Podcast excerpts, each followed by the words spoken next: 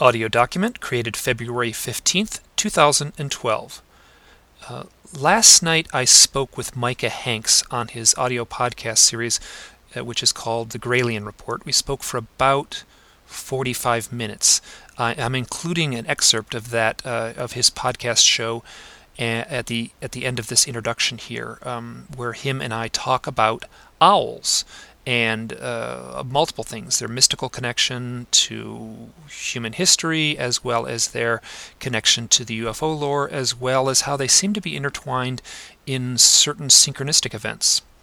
Uh, this is something I am quite eager to talk about, and, uh, and uh, it's something that fascinates me, and I actually have no good answer on what it may or may not mean. Now, during the 45 minute uh, excerpt from his show, uh, I share a few owl stories, and if anyone has been listening to this podcast series of my own, um, they may have heard some of those.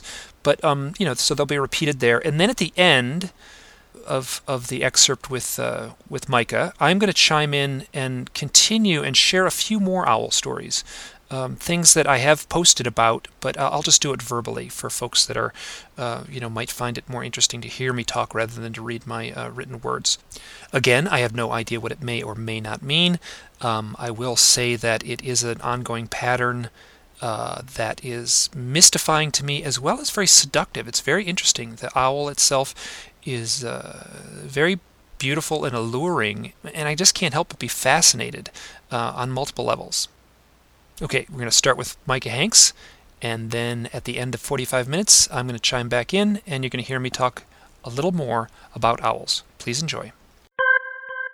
But when I thought about the connection with owls, I thought there's nobody probably who understands owls better than my good friend Mike Clelland of the Hidden Experience blog, who joins us now. Mike, how are you doing? Good.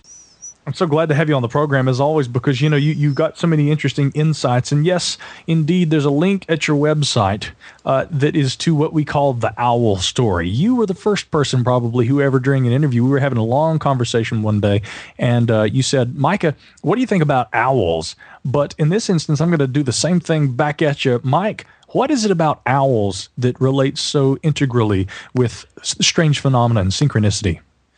I do not have a good answer to that. One thing to consider uh, right off is that in the UFO abduction lore, there is something that's referred to as a screen memory. And uh, anyone who's listening to your show has probably got a little bit of a foundation in the, the you know, the literature of the UFO or alien abduction or contact lore. Um, the the people who claim the abduction phenomena will often claim seeing owls. And upon deeper investigation, and sometimes that investigation involves uh, hypnotic regression, they mm-hmm. will uh, realize that it was not an owl at all. It was actually a uh, gray alien with the large and enigmatic eyes.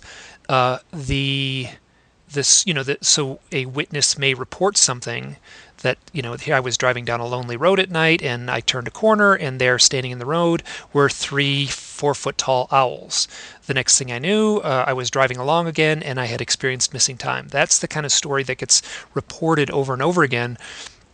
And uh, upon investigation, uh, those owls turn out not to be owls. Uh, that said, very real owls seem to show up in not only my life, but in others. Uh, on my blog, I did put out a call to. Um, uh, I just put a posting up one time and it's like, hey, if anyone has any owl stories, why don't you send them to me? And uh, I wasn't exactly flooded, but I got, let's say, dozens of very unusual owl stories. Still uh, pretty significant, though, isn't it? I mean, that's a that's a good number of people who you know are contacting you and saying, hey, you know, I've had similar experiences and I can't explain those.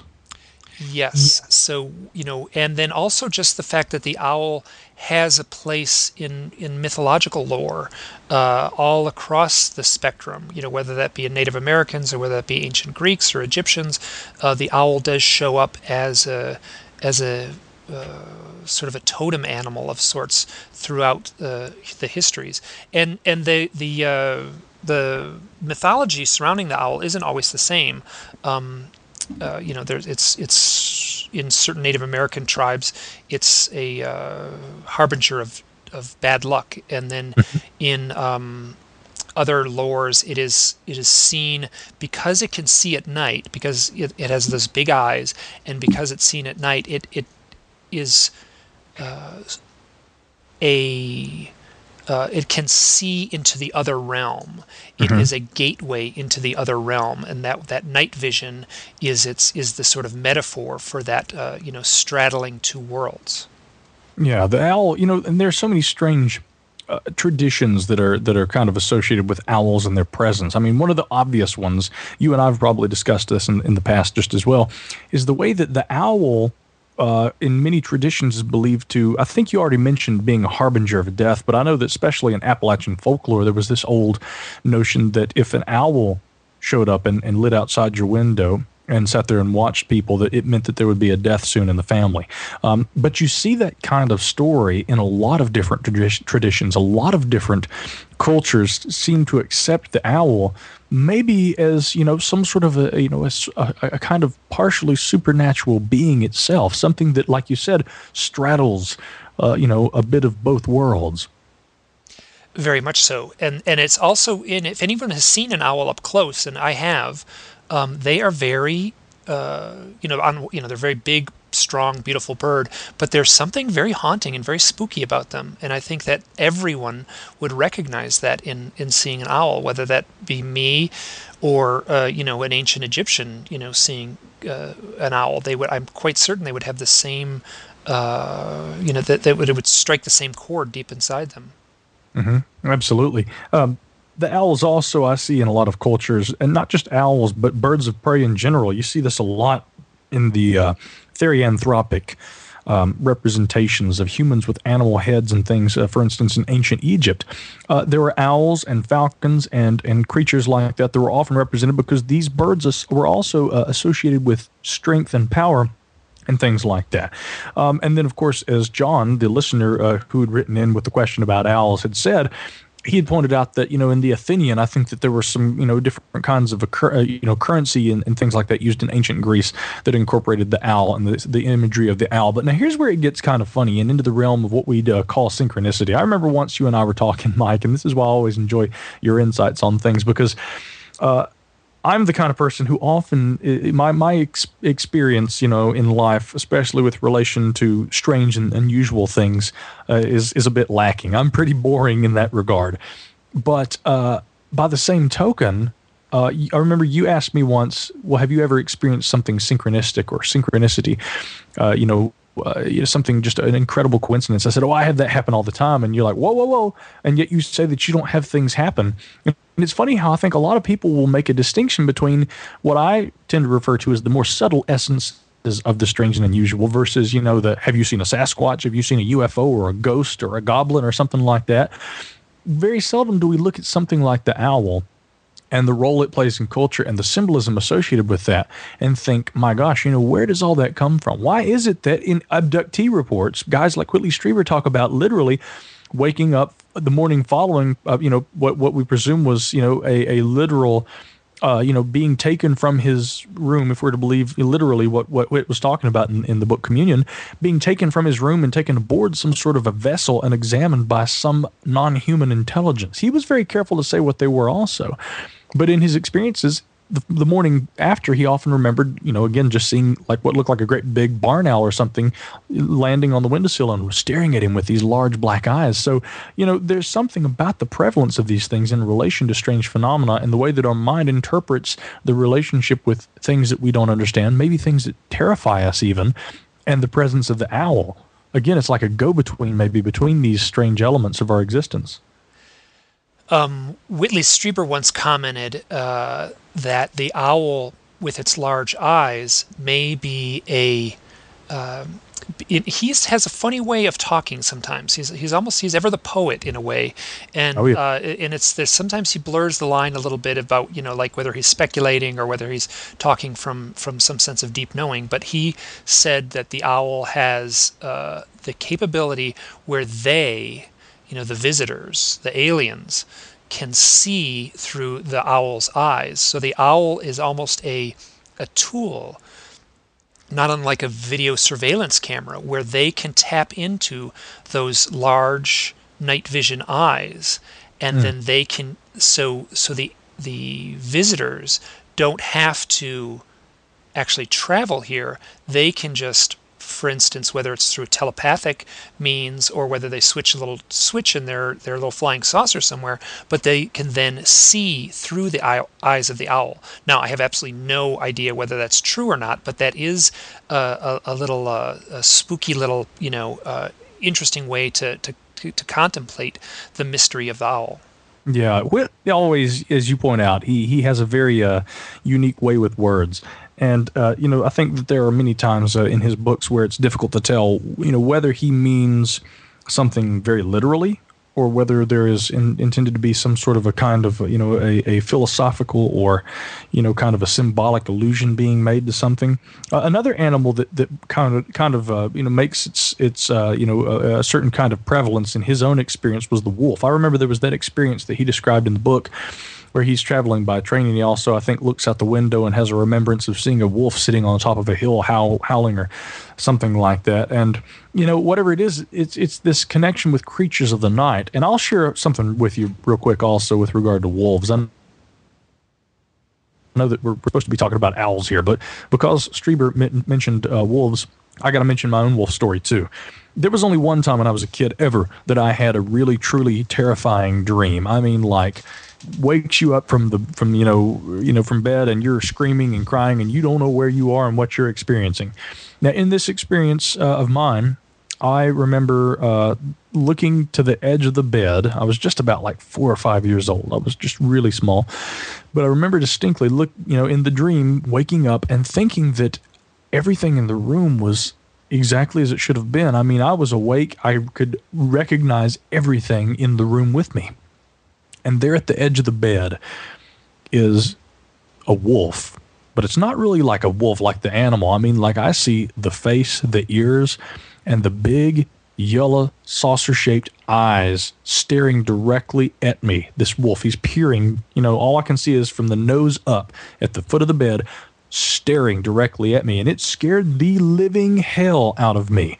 I woke up. I was so terrified that for the entire next day I was convinced and I accused my father of having gone in there and done something, put on a mask or something to try and scare me. That's how real this dream was.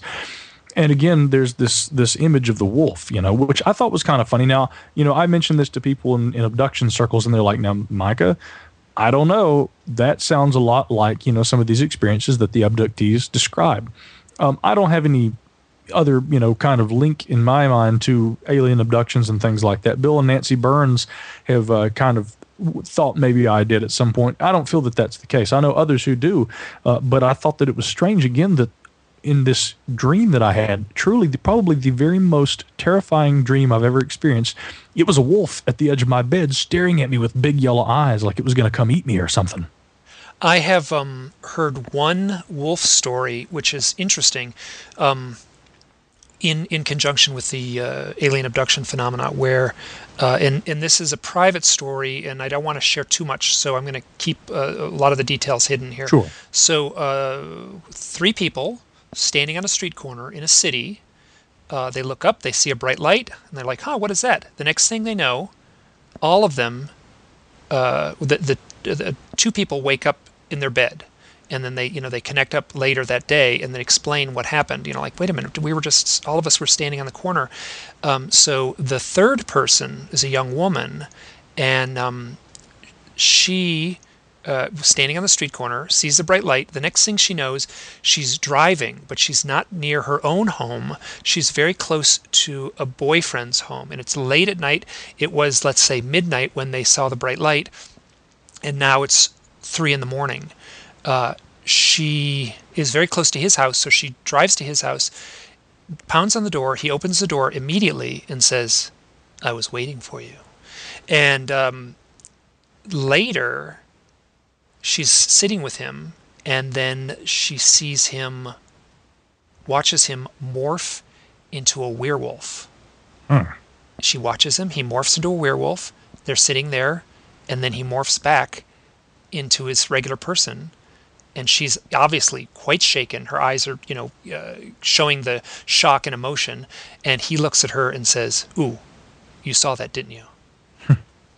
um, now that is those details are things that if I was to make up a story about like alien abduction, I would not include that. Or let's say UFO abduction. This is such so murky. Uh, I, I, use that catchphrase sometimes, and, and I really don't have a good answer to what it might be. But uh, that that's the kind of story that that one hears, uh, and that's also the kind of story that does not show up in, let's say, late night television documentaries that uh, you know that uh, are uh, trying to depict the same phenomena. Mm-hmm. You're absolutely right, Mike. You know, and, and that's the thing is that, you know, when you dig into a lot of this sort of stuff, I, something I've noticed and something that I know very well by now is that uh, if you really study what abductees say versus what the media portrayal of alien abduction and these sorts of uh, uh, scenarios often really entail, uh, you know, I think that you begin to find uh, differences, differences, a lot of differences, uh, and, and and in fact, I think that sometimes some of the most relevant details, some of the most important facets of these strange symbolic experiences are left out by the really hardcore nuts and bolts. Aliens are taking people and experimenting on them type researchers. Uh, we're going to take a quick break. When we come back, we're going to continue our discussion with Mike Clelland about synchronicity, owls, and esoterica here on the Gralien Report.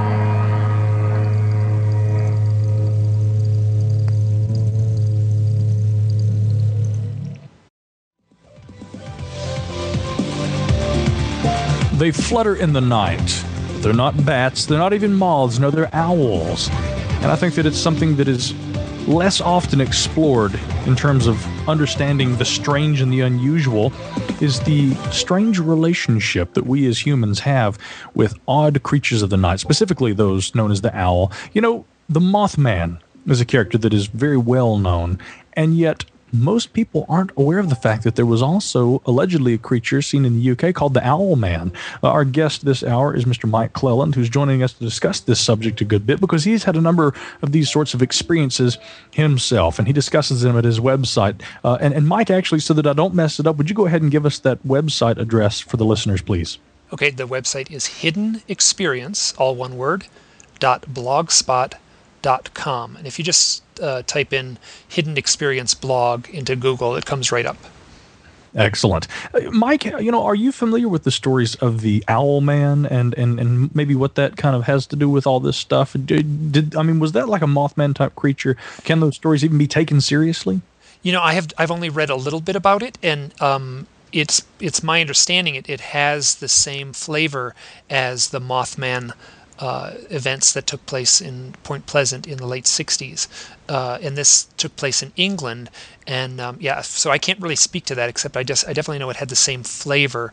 And the uh, actually winged creature was referred to as uh, Owlman in, mm-hmm. in that lore, as opposed to um, the the moniker it got in uh, in West Virginia. You know, and the funny thing about the West Virginia Mothman creature is that by a lot of the eyewitness reports, if they're to be taken literally again, because I think that there's a lot more to the Mothman mystery than literally just the presence of a great big bird like thing. You know, I think even John Keel said that there were probably a whole different host of different kinds of things going on that were all lumped into one apparently uh, interrelated phenomenon, which we refer to as Mothman. But that said, there were a lot of reports that described the thing as looking a lot like a great big owl. Very much so, and that would be why, if it was the same creature, let's say, that would be, you know, how it would have gotten that name in England. And I think that was in the very early 70s, if I'm not mistaken, that it showed up in England. And I may be wrong. And whether or not there was an actual physical creature, again, I'm just interested that there's this parallel. Even if somebody flat out made that up, what is it about the owl that draws people to the uh, to their expressions of weirdness like that? You know, and that seems to be something that's so consistent you yourself, uh, you know, and, and, I know that this is, you know, a fairly personal subject for you discussing owls because you have had a number of interesting experiences. You discuss some of those at your blog. You know, what have your own experiences been with regard to owls and synchronicity and the unusual, the hidden experiences, as you like to call them? Um, now, uh, to tell this story correctly, I, will just tell you where the first time I experienced the owls. Now, just so you know, I do live in a place with a lot of owls. I live in the northern Rockies in rural Idaho, so there are a lot of owls here. And um, so let me just tell this one story, uh, and then uh, it kind of typical of any of these things. They kind of weave all over the place, but but uh, there is an interconnectedness to all this. I okay. uh, went out camping with a friend, and this was a young woman that I had just met, and uh, and I basically said, "Hey, I go out camping all the time. I go out for one night. If the weather's clear, I don't bother taking a tent. We sleep out under the stars. It's beautiful, and you know we can leave late at night, or not, excuse me, late in the afternoon, and then uh, just come back." Uh, in the morning, and the terrain that's around me, the Grand Teton National Park is right uh, out my window pretty much. So, uh, you know, that it's quite beautiful. So we get out there, we uh, are walking along. I she was actually I didn't know her that well, and um, uh, we stop. It's sun is setting. Um, I'm making dinner on a little camp stove, and we're having a conversation. And I and it's it's I realize that this person that I'm talking with, her name is Kristen, is uh, quite uh, I'm you know I'm quite impressed. She's all of a sudden the conversation gets really deep, and I realize this is a smart, insightful person. And then at that moment, an owl starts flying above us, and then a second owl, and then a third owl. And oh, wow. we literally uh, watch the sun go down. These owls are flying around. They're landing on tree branches near us. They're looking down at us. Uh, and um, we lie down under the stars. Now, owls are extremely quiet. They have uh, alternating feathers where there's almost like a down feather in between each of their flight feathers. What it does is makes them extremely quiet when they fly. Uh, so we were laying down on our backs, looking up at the, you know, the abundance of stars that you get at uh, high elevation in the Rockies here, and uh, just spectacular. And then the owls would swoop down silently, getting really what it felt like really close to our faces and then the stars would black out for just a second. It was extraordinary. Um, so the next day you know we're both kind of like shaken like wow that was really incredible. And we say let's go out and camp again. So uh, i think it was four or five days later we go camping at an entirely different spot. And this time it, it's the weather is a little bit cooler and we have a little shelter that's set up and and uh, it's cold enough that we're a little chilly and the sun is setting and I say let's just hike up to that uh, that little uh, hilltop right there and get a view. We can watch the sunset and then we can come back down and just that little bit of a walk will warm us up before we go into the climb into the shelter. And she's she says great. So we walk up in the twilight and we stand on top of this uh, beautiful hilltop. We're probably at about well over 10,000 feet um, in elevation and um, at that elevation the trees are kind of scrubby and short so there's not really tall trees around and um, beautiful view of the sunset and then one owl lands two owl lands and then a third owl land and so that within four days we have uh, two different sightings with three owls that basically come and hang out with us. So once again, we spent about a half hour there until it was too dark to really see much. We we had our uh, flashlights, so we could walk back down to the shelter, but these owls basically just stood there and watched us from uh, very close proximity. Um, you know, both of us were pretty shaken. We were we were like totally googling spirit animals and things like that when we got back to to town, and then um, I think it was well over a year later. I contacted Kristen, who who later moved out of town, and I said, do you remember? Actually, it was when I was writing up the story. I was writing up the story for one of the very initial blog postings on my blog, which would have been in 2009. And I think this event took place in 2007. Um, so uh, I called her up and I said, Do you remember what we were talking about the night we were talking, you know, when we first saw the owls the very first time? Because I remember we were talking about something profound, and she said right away, she said, Oh, yes, I remember. I was trying to describe my deepest definition of God. And that's when they appeared. Now, this is the kind of thing that is, it's sort of, it's not truly a synchronicity, but it is sort of a profound, almost mystical event. And then to get tied into, you know, the definition of God was, was, you know, made it all the, the, all the experience all that more rich. I would have to say so. And man, I tell you, you know, owls. Uh, I, I I have heard at times that people will say that owls can tend to be maybe kind of curious, but you know, I mean, when you have experience after experience where three, you know, owls are showing up and just hanging out. I mean, I, they were. Yeah, I have an experience where I was with a friend and um, we were uh, camping with a big group, and it's grizzly bear terrain where I live. So you know, some people were hanging the food in the trees, and there was a little pond near us, but the water was kind of murky, and and I remembered that there was a little spring on the trail back a ways. So I said, "Oh, listen, let's we're going to go back.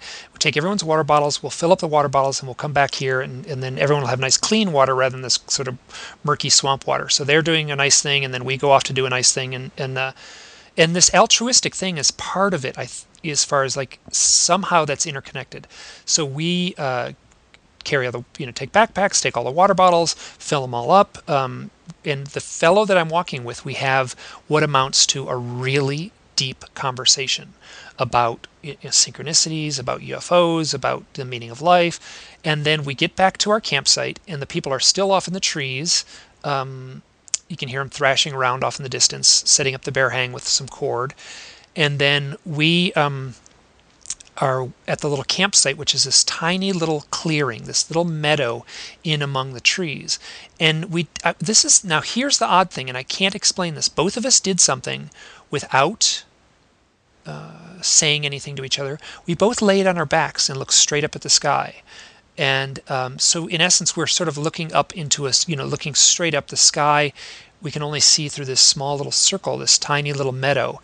And as soon as we lay down, um, there's a, there's literally a, a, crashing coming out high in the trees, and five owls flew around us, above us, in this twilight for about um, um, probably less than a half hour, more like 20 minutes.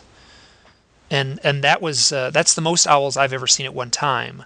Um, wow. And I've seen three owls, just like that other story I've told a, a bunch of times, and and I've talked to owl biologists, which which they have here in uh, you know uh, close to Yellowstone National Park, and, and I've talked to them. I said, "Here's my experiences," and they kind of look at me and they shake their head, and I say, "Is this normal?" And they're like, "Nope, nope, that, I've never heard of this stuff before." Why are they so drawn to you, Mike? I have no idea. So uh, I all I can say is that uh, if I treat it like a synchronicity. Uh, which I would just have to say, just to pay attention and and I've heard one person, his name is Alan Abbadessa Green, who wrote a or edited a book on synchronicity, and his take on synchronicities is that they are uh, it's a compass bearing. You know, in when you're you know like when you're on a on a boat on the ocean, there's really no way to tell which way is north and south if you don't have a you know the sun up. Um, uh, so you so like to, to do any sort of traveling you have to have a compass bearing.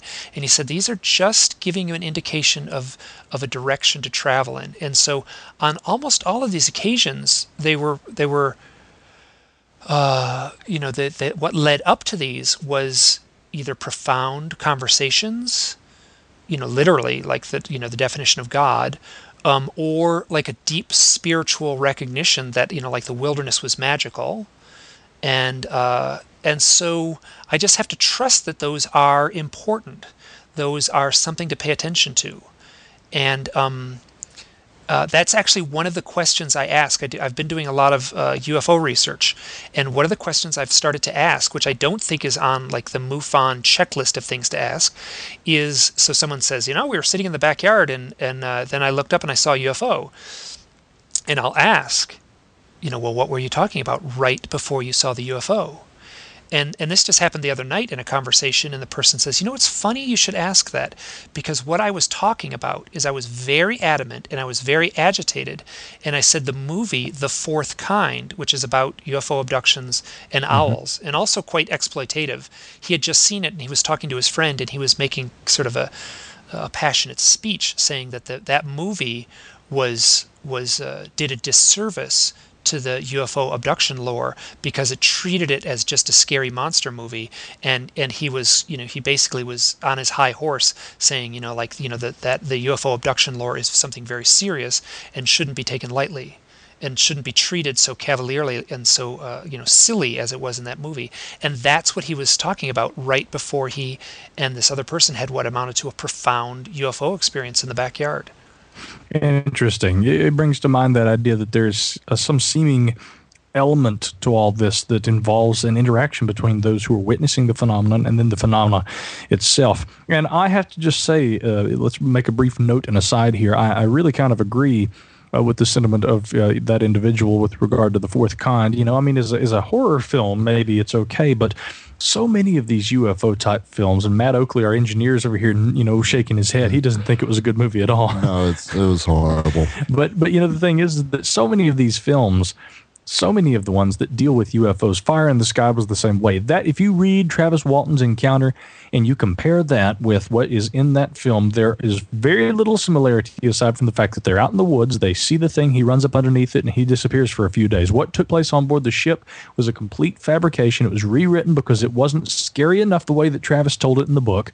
And you see that so often in, in films and and you know television and media portrayals of alien abduction which is again why i say even a lot of the books that deal with this sort of thing don't really canvas all the elements that could be associated with it namely the symbolic elements that are kind of you know interlaced within the experience. And that's again why i'm looking we're taking one element of that tonight the owl angle and kind of looking at that a little more closely. One of our listeners wrote in tonight uh, and he said you know before i called tonight i was wanting to share with you a synchronicity within a synchronicity.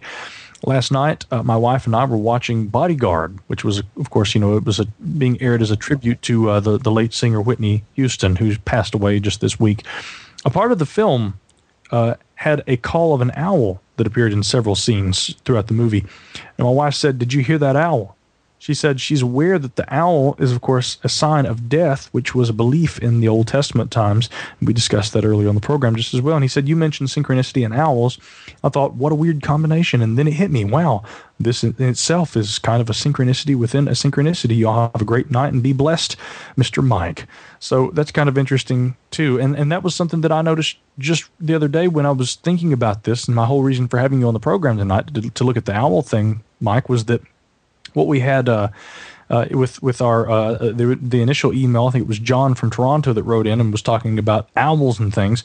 I just put an article up at gralienreport.com, and if you go to the Gralien Report, you can actually see that. It, it, links to another article that was sent to me by my friend David Jones, editor of New Dawn magazine in Australia.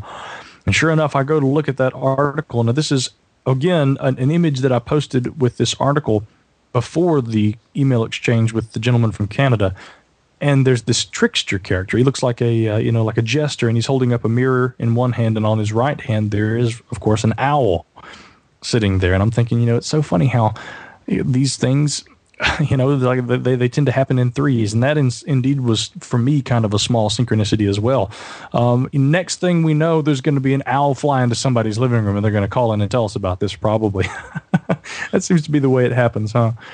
Uh, strangely enough, that is exactly the way it has, seems to unfold. Is is it unfolds with these, you know, like synchronicities are almost like describing dreams, where mm-hmm. to tell them correctly, you know, they they you have to go through so much backstory. Like here's what the synchronicity meant, because you know here's what led up to it, and here's the connecting string, and uh, oftentimes you know, uh, it, it's so personalized that it won't mean anything unless it's, you know, uh, you know, the person telling the synchronicity may not be able to share the power that it had to him as an individual. That's certainly my experience. Oh yes, yes, indeed, I think that's part of the entire nature of synchronicity uh, in itself is that uh, the the synchronicity only has meaning or apparent meaning because it is again something that uh, that appears as a link or a relationship or or something that that, that you know builds I guess uh, we might say a relationship between two otherwise unrelated things. Uh, for there to be some sort of a importance that can be drawn between two separate elements or, or occurrences there has to of course you know be some sort of a symbolism where there has to be some sort of a meaning that the individual interprets which again you know, I want to be careful. I don't, I don't want to say that, uh, you know, we, we, can pull quantum physics into it and say that the act of observing our reality uh, on a quantum level applies to real life because a lot of people say that, uh, you know, the, the quantum physicists rather will point out to you that what we observe on the quantum level uh, does not directly pertain to how things seem, uh, seem to occur in real life but or, or in the physical world as we you know perceive it on a day-to-day basis but that said again i don't think you can deny in reports of strange and unusual occurrences and happenings that there seems to be a very interactive element. And and it all comes back to what we as the viewers, you know, we as those who are perceiving the phenomena make of it, how we interpret it, you know, and how what kind of culture is built around it You know, I was talking with my brother last night. And we were talking about ghosts and everything, and he said he never wanted to live in a haunted house. And I said, well, you know, I would uh, say I wouldn't be, you know, opposed to that. And the reason why is because I'm, I don't think I'm bothered by the idea of what we culturally refer to as a ghost as much as other people, because I think indeed the idea of a disembodied spirit of the dead is something that maybe we project onto the phenomenon whereas indeed what we could be experiencing is some sort of a physical, uh, you know, physical anomaly, some sort of a rent in space time that allows some individual from a past epoch, you know, to appear in our own reality temporarily, and maybe even allows for temporary interaction with them. Now, I don't know that that could, you know, seek to explain all instances where people claim to see what they perceive as being a spirit of the dead, but the point is that, you know, again, is it really that ghosts are spirits of the dead, or are we interacting with a phenomena that we interpret to the best of our ability, and culturally, the label we place on what we call ghosts. And therefore, the fear that we derive from that experience is from the perception of them as a spirit, you know, an undead, uh, you know, personage or something like that, you know? So, again, I think it all comes down to the nature of the individual and how we perceive the experience as it's occurring and, and playing out before us. So, um, can I tell a story? Absolutely, please. Okay, this this is a this is exactly the kind of thing that's a little complicated. There's a collision of so many different elements in this story, including owls, that um, it, it, just leaves me perplexed to try to to try to give it any sort of meaning. Um, first, let me explain that uh, this took place in 2009, and I know the date exactly. It happened on um, October 3rd. And I know that because on October 4th, I had planned to have a psychic reading with a psychic, and her name is Marla Fries. And I had, and it, she's, she's, sort of popular and and she's booked up way in advance so it, so it took me months to get this psychic reading and that was for Sunday October 4th now uh, on Saturday, October 3rd, the day before, I get up, I, I sort of um, tootling around on the internet, and I find this website called Synchronicity. And the story of the day was a guy who uh, was just a little essay, typical sort of blog posting, and it was about a guy who uh, was having uh, money troubles with his wife, and he sort of storms out um, of his house and goes down to the river to go fishing just to clear his mind. And he, um, an owl flies over him and drops something shiny in the water. And he sort of wades out into the water and finds it in, in the rocks in the shallow water, and it's a money clip with his initials on it. So I thought that was a very interesting article. You know, like that's a wow, that's a perfect synchronicity and um, I was going to leave a uh, I was going to leave a comment on it just because I'm you know fascinated by owls and I'm fascinated by synchronicities. So I scroll down, but before I could leave a comment, I found another comment, and it was from a woman, and uh, she said, "Hey, I had an owl experience once. I was in a meadow where 50 owls were surrounding me. It was the most mystical experience of my life." And I'm like, oh my gosh, I'm not, you know, so all now I'm sidetracked, right? So I was going to do one thing, and I and then I click on this woman, you know, typical of uh, you know modern, uh, you know, this is the 21st century. So I clicked on her little uh, avatar, and uh, just a blonde woman with sunglasses, and um, it took me to her website, and then from there I got her email and I sent her an email and basically say like listen I want to hear more about this story with these 50 owls and and then she replies right away. She says, "Oh, I wrote it up as a uh, uh, a creative writing essay once, and so I, I posted it on my blog. Here's the link to my blog, and I just posted it just now, just because you reminded me of it. So um, I go to her blog. I read this uh, essay, which is nicely written. It's very mysterious, very spooky, and she writes about being in this meadow with 50 owls and a man named Christian. Now, part of her little essay, which I didn't get into in my other one, was she's with a man named Christian, and she sort of, she doesn't sort of, she very much writes like the, she's basically longing for the first kiss with this guy Christian. And what I did not share with my story, with, uh, I guess I implied it, I certainly shared it when I wrote it on my blog posting, is my experience with the woman Kristen. I was uh, you know, sort of in that same point. I'm like, good grief, this woman is very impressive. And, and I wrote it in a way, you know, like you, you don't have to read between the lines, but it's certainly implying that I was longing for that first kiss. Now, um, mm-hmm. so I write back to her and I say, "Wow, that's a really beautiful story." So she, the story involves basically her and her friend, you know, walking through the woods. They come into a clearing and there are 50 owls sort of ringing. She says approximately 50 owls ringing the uh, the trees, uh, looking down at them. Uh, now, I. Uh, you know, so I say, "Wow, that's an interesting story," and then she emails right back and she says, "Oh, um, you know, a funny thing happened when Christian and I were driving home from our walk in the woods. We saw a UFO. Oh wow. And I go, "What? You know, like do you do you know what my what my, you know, I have a website and it's all about UFOs, owls and synchronicities." And then she emails back right away, and it's funny. These emails are coming back, you know, fast and furious. There's we don't really wait between them. And she, I didn't, I didn't know anything about her at all. And she said, "Oh, you know who you need to talk to? You need to talk to my friend Marla Fries. She's tapped in." now, to sort of dissect that that set of events, I mean, there's there's multiple owl stories. There's the weird longing between Christian and Kristen, you know, that takes place but for the author of these blog posts. There's the UFO element, and then there's this uh, like her like this premonition of her uh, telling me that I need to talk to Marla Fries, and I had an appointment with her, you know, less than 24 hours later. Unbelievable. Now the funny, so here I'll just jump ahead. Now, the, Marla Fries was supposed to um, talk to me at uh, one o'clock, and she calls me up at 10:30 in the morning, and she basically kind of says she kind of sounds mad. I've never talked to her ever. She sounds mad, and she says, "What the hell is going on? You know, like what is going on? Like I am like like you know like I'm getting downloaded with so much stuff right now." And I was like, "Whoa, whoa, whoa! I don't know what's going on." And she's like, "Okay, um, you have to come." And this is very she's you know very new agey, but she kind of you know kind of uh, grilled me a little bit and she said i don't know what's going on but you have to come to this psychic session with an open heart chakra and i'm like oh okay. So uh, a little you know so i didn't know what to do. I sat on the couch for a little while and just went okay whew, open heart chakra open heart chakra. And then um, the appointment was supposed to be at a, a 1 and she calls me at 11 a.m and she she says okay i can't stand this anymore. We're starting right now.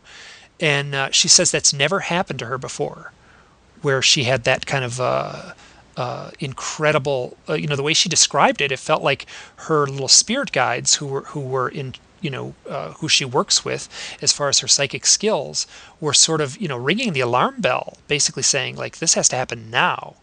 Uh, and she said that never happened before. Uh, I don't know how much to read into that. Um, I will say that it was very. I wish I had recorded this session. It was really interesting, um, and I was very impressed with her skills. She was saying things that she would have had no way of knowing, um, you know, independently. So. Wow, that's incredible. That really is a good story. Mike, can you hang with us for the last segment? We got about maybe uh, six minutes left. Sure. Excellent. Well, we will come back to this conversation right after this here on the Gralien Report. You know, I wonder sometimes, and I just have to put this out there right before we actually get to this break, that occasionally it does seem, doesn't it, that um, we are meant to meet certain people and we are meant to fall into these funny circumstances with individuals, you know. And I, I would say that uh, if it weren't for the gentleman joining us on the line here, Mike Clelland, right now, I might not have begun to really look at my own synchronistic experiences quite the way that I do. I hope that other people find that same kind of insight from this discussion here on the Gralien Report. We'll be back right after this.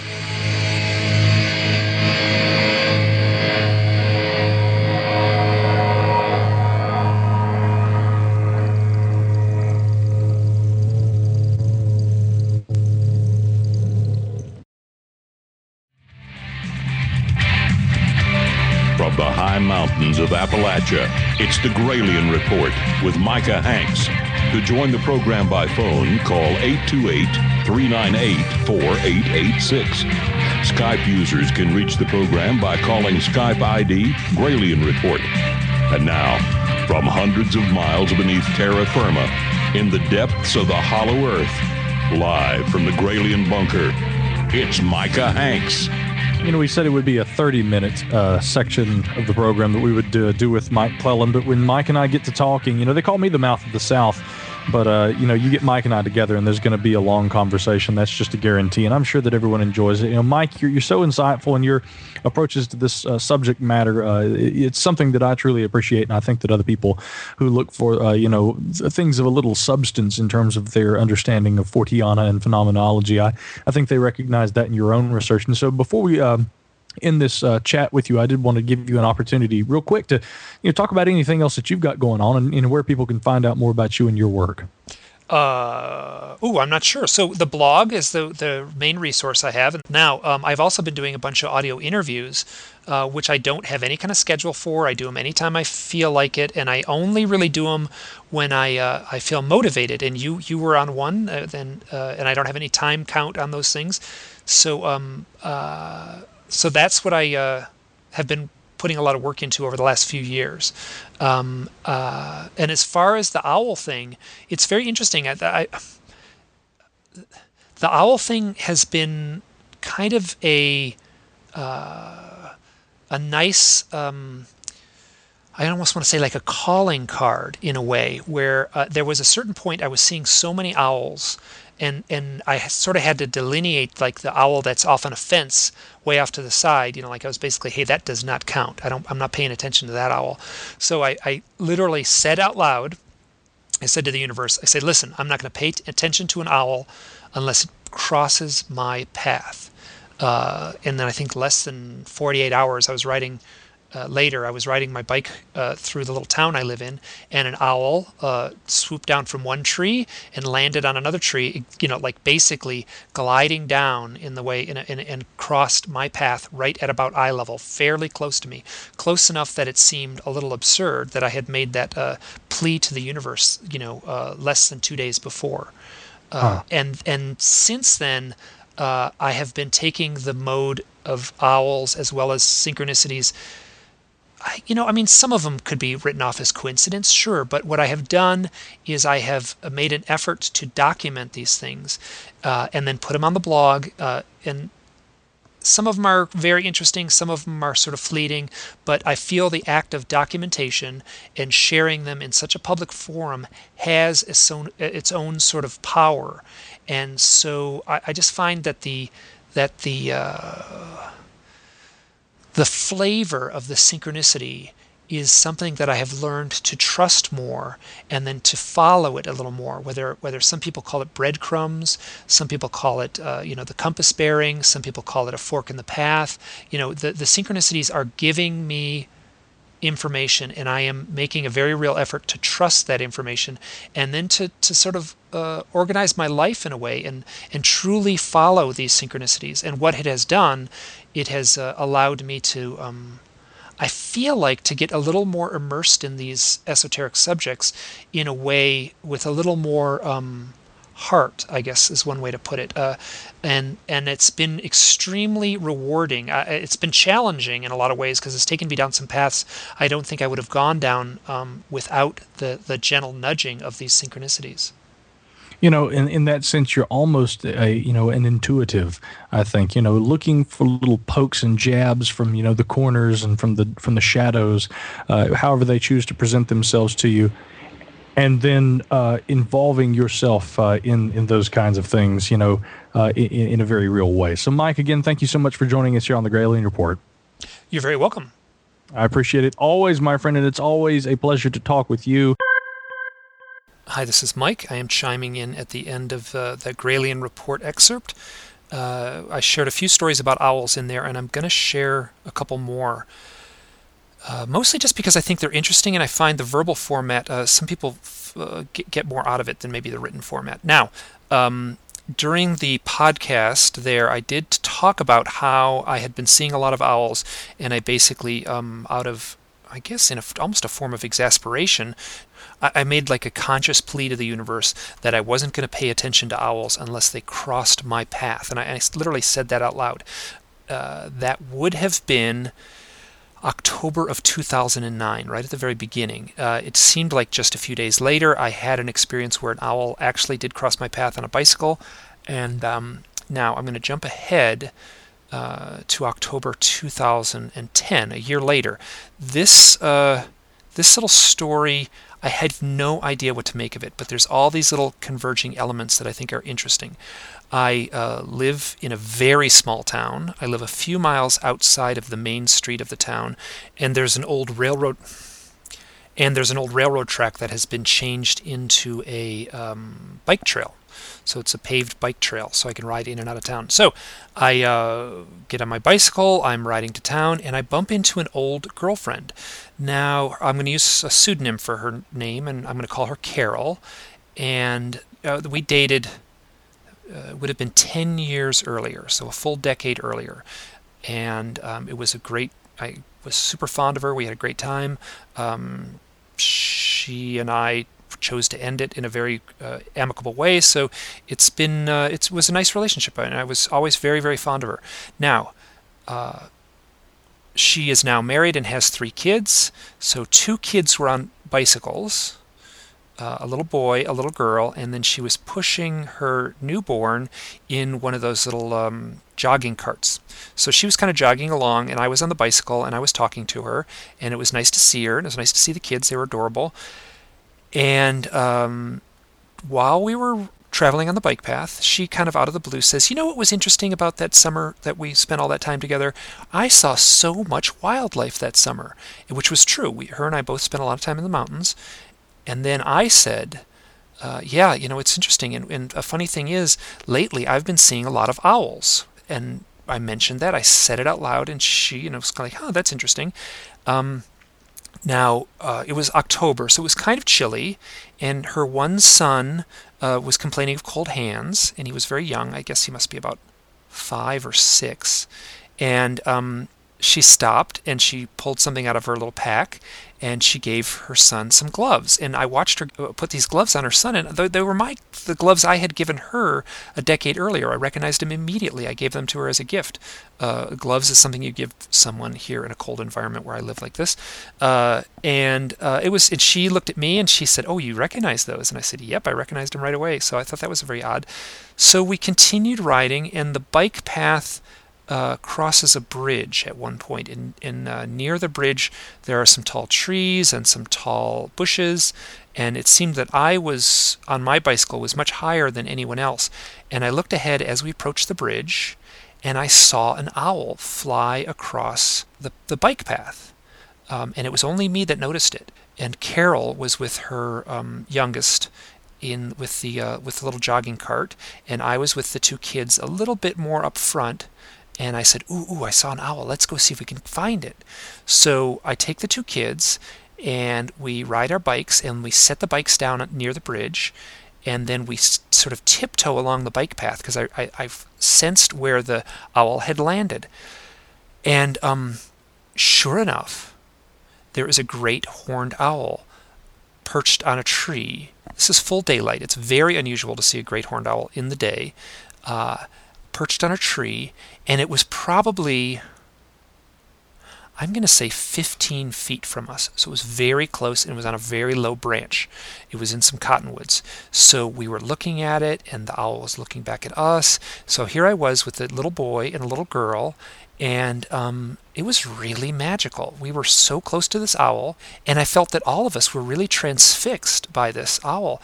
Uh, we watched for perhaps a minute, and the owl very slowly and very elegantly sort of stretched its wings out, looked at us, hopped off its branch, and flew away from us. It was it was really profound. Um, and then uh, at that point, Carol had arrived at the bridge.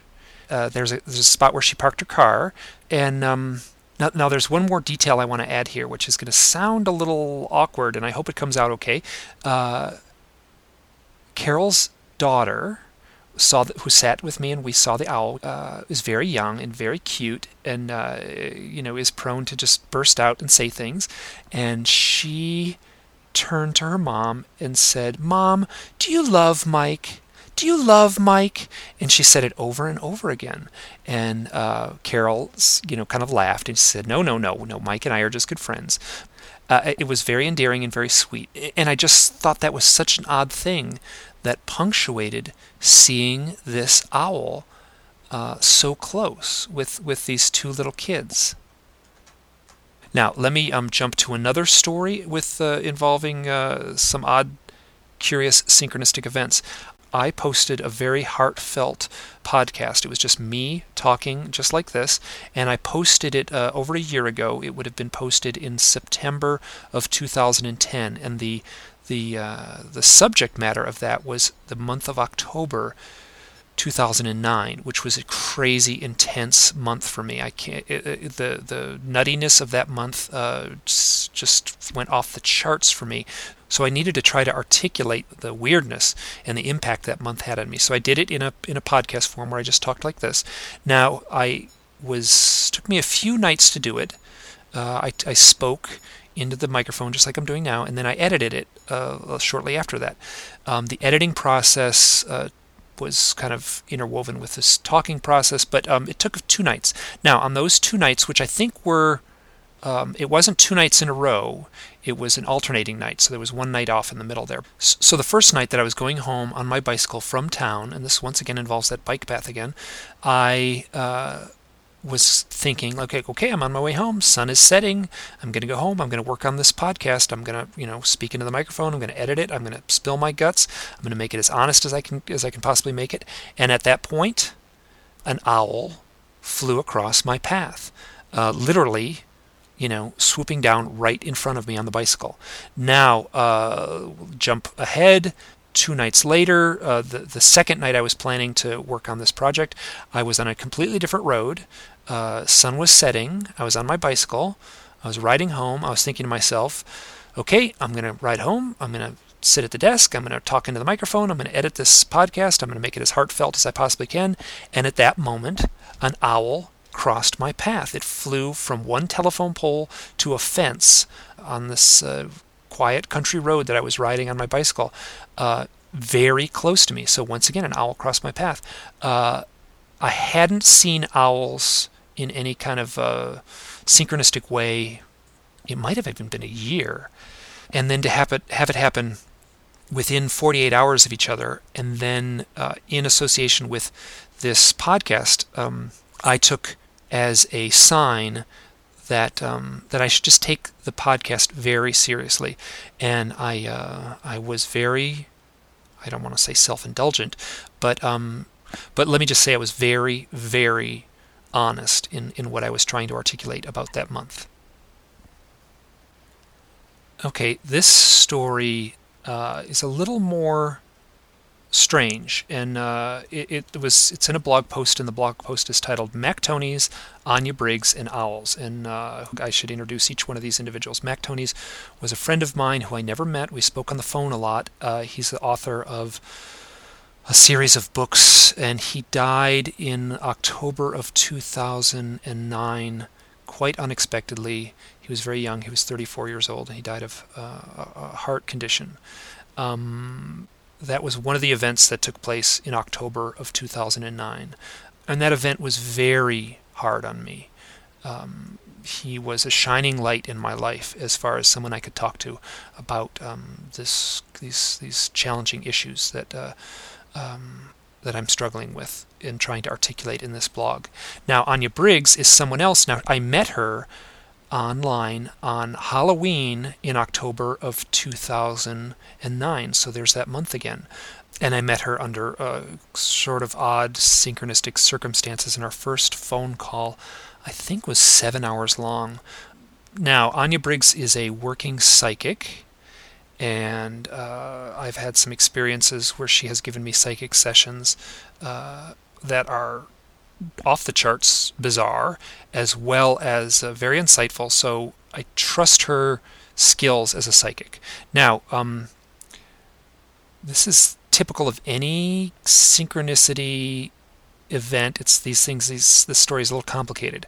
Uh, I'll try to give it to you step by step. Now, before Mac died, he was on Coast to Coast. Just a few weeks before he died, he was a featured guest uh, with George Noory, and his uh, performance on that show was remarkable. It was great. He spoke with beautiful clarity, and you could tell that uh, George Noory was really impressed and really had a great time talking to him. And, and during that show, Mac Tonnies mentions me. He doesn't use my name, but he says a friend of mine uh, who's quite an outdoorsman has been seeing a lot of owls. And he talks a little bit about that, and then they get sidetracked a little bit. And um, I emailed Mac shortly after that and said, "Hey Mac, I heard you mention me on, on Coast to Coast," and his reply was um, in email form was yes, but I didn't have time to finish the story or even tell it properly. And I wasn't quite sure what he meant. And shortly after that, he died, so I never knew what he meant. Now, uh, let's fast forward um, into the spring of 2011, and I was on a phone call with Anya Briggs. Now, this is something that has happened between Anya and I multiple times. Um, during the phone call, uh, I mentioned Mac Tonnies, and I mentioned that I felt that Mac was kind of uh, uh, putting the pressure on me to, to work on a graphic novel. I definitely sensed that there was like a uh, his presence was there, egging me on. Now, uh, Anya, ever the psychic, suddenly blurts out, "Oh, Mac's here," and then she kind of laughs and she says, "Oh, I like this guy." And uh, she's done this multiple times, uh, where all of a sudden she seems to be channeling Mac's voice from beyond the grave. Uh, it's always a little shocking to me. It's always a little bit uncomfortable for me because I don't know quite what to do. So she was basically saying, "Oh, I like this guy. Oh, he's saying hello. He's saying he's doing fine. He says this, you know." But th- and then I say, "Okay, I, I need to ask Mac this question." So I say, "Mac, when you were on Coast to Coast, you told a little bit of one of my owl stories, but later you emailed me." and said that you never got to finish the story properly. And, and I really don't know what you meant, and what were you going to say? Now, without skipping a beat, Anya replied, I was going to say that the owls might be a kind of window into your world, that some other force, some other entities are using those great big eyes as a tool to see into your reality. Their eyes are like a video camera, and they are a direct link, and someone was watching you. Now, that little bit of dialogue uh, that I just gave there was kind of paraphrased from memory, but it made absolutely perfect sense. Now I realized it took it took Anya channeling as a as a medium that little uh, that little few sentences for me to put together in my head that Mac and I had actually talked about that years ago, uh, probably in the spring of 2009, after Whitley Strieber had made a similar comment on my blog, which, curiously enough, now this is how it all ties in, this gets very strange. Mac and Whitley were friends on Twitter, and they were sharing back and forth uh, interesting little online links. So Mac and Whitley had connected. Mac had told Whitley about an owl posting that I had put on my blog within the very first week of it starting, so that would have been March of 2009. Whitley reads the blog posting, leaves a message, and, and in a very short, simple way, says as much that these that the owl potentially is a conduit to another realm uh, with those great big eyes, uh, and that the visitors, the you know f- the entities, the potentially the UFO occupants, are using the owls as a tool. Now, I had been wondering for over a year what Mac was hinting at in that email. Anya sums it up without skipping a beat uh, in a perfectly direct form and speaking in the first person as if she was Mac about this thing that converges with, with owls, myself, and potentially uh, the occupants of the UFOs, the, these visitor entities. Um, this is this is exactly the kind of synchronistic experience uh, that Mac just reveled in. He just loved this stuff, and it was so heartening and delightful to to have that short conversation with Anya, uh, and to sense the very real presence of of Mac just chiming in and and uh, you know just in essence sending me that final email that he never sent. Uh, uh, uh, now on my blog, I have made a very real effort to document any kind of of uh, owl sighting or synchronicity that seems even remotely interesting. Uh, I have uh, they're all labeled. If you look down at the bottom in the labels, you just click on owl. They all line up. There's like 27 of them at this point. Some of them may not be that interesting. Some of them, you know, could be chalked up to mere coincidence. But some of them are more powerful in a way that uh, that I don't quite understand. I am going to continue to document synchronicities as well as owl sightings and just put it all out there in a very public format. Um, I find that there is a resonant power in doing that, and um, it is a very interesting oh, sort of life experiment to to be so so overtly self-aware of my own set of uh, synchronistic experiences. If you've made it this far, thank you so much. Bye now.